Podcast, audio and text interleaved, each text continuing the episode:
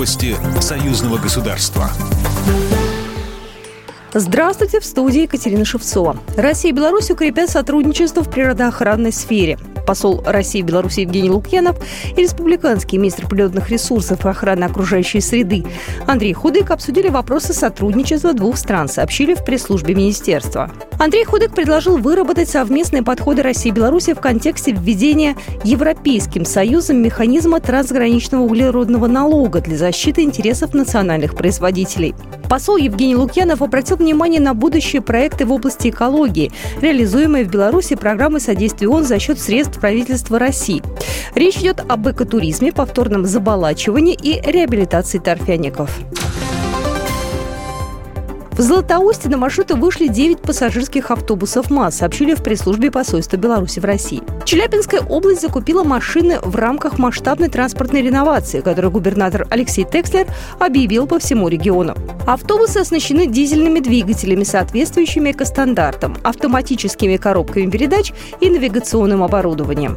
Руководитель отделения посольства в Екатеринбурге Виталий Войтик обсудил во время встречи с губернатором Челябинской области и мэром Златоуста сотрудничество с Минским автомобильным заводом, а также другие вопросы торгово-экономического сотрудничества между Беларусью и Челябинской областью.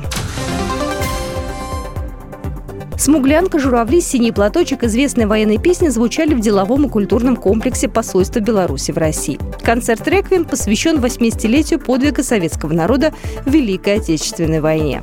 Почтить память погибших пришли родные самого юного защитника Брестской крепости Петра Павловича Котельникова. Вечер организовал российский офицер, который родился в Брестской крепости, герой России Александр Даркович.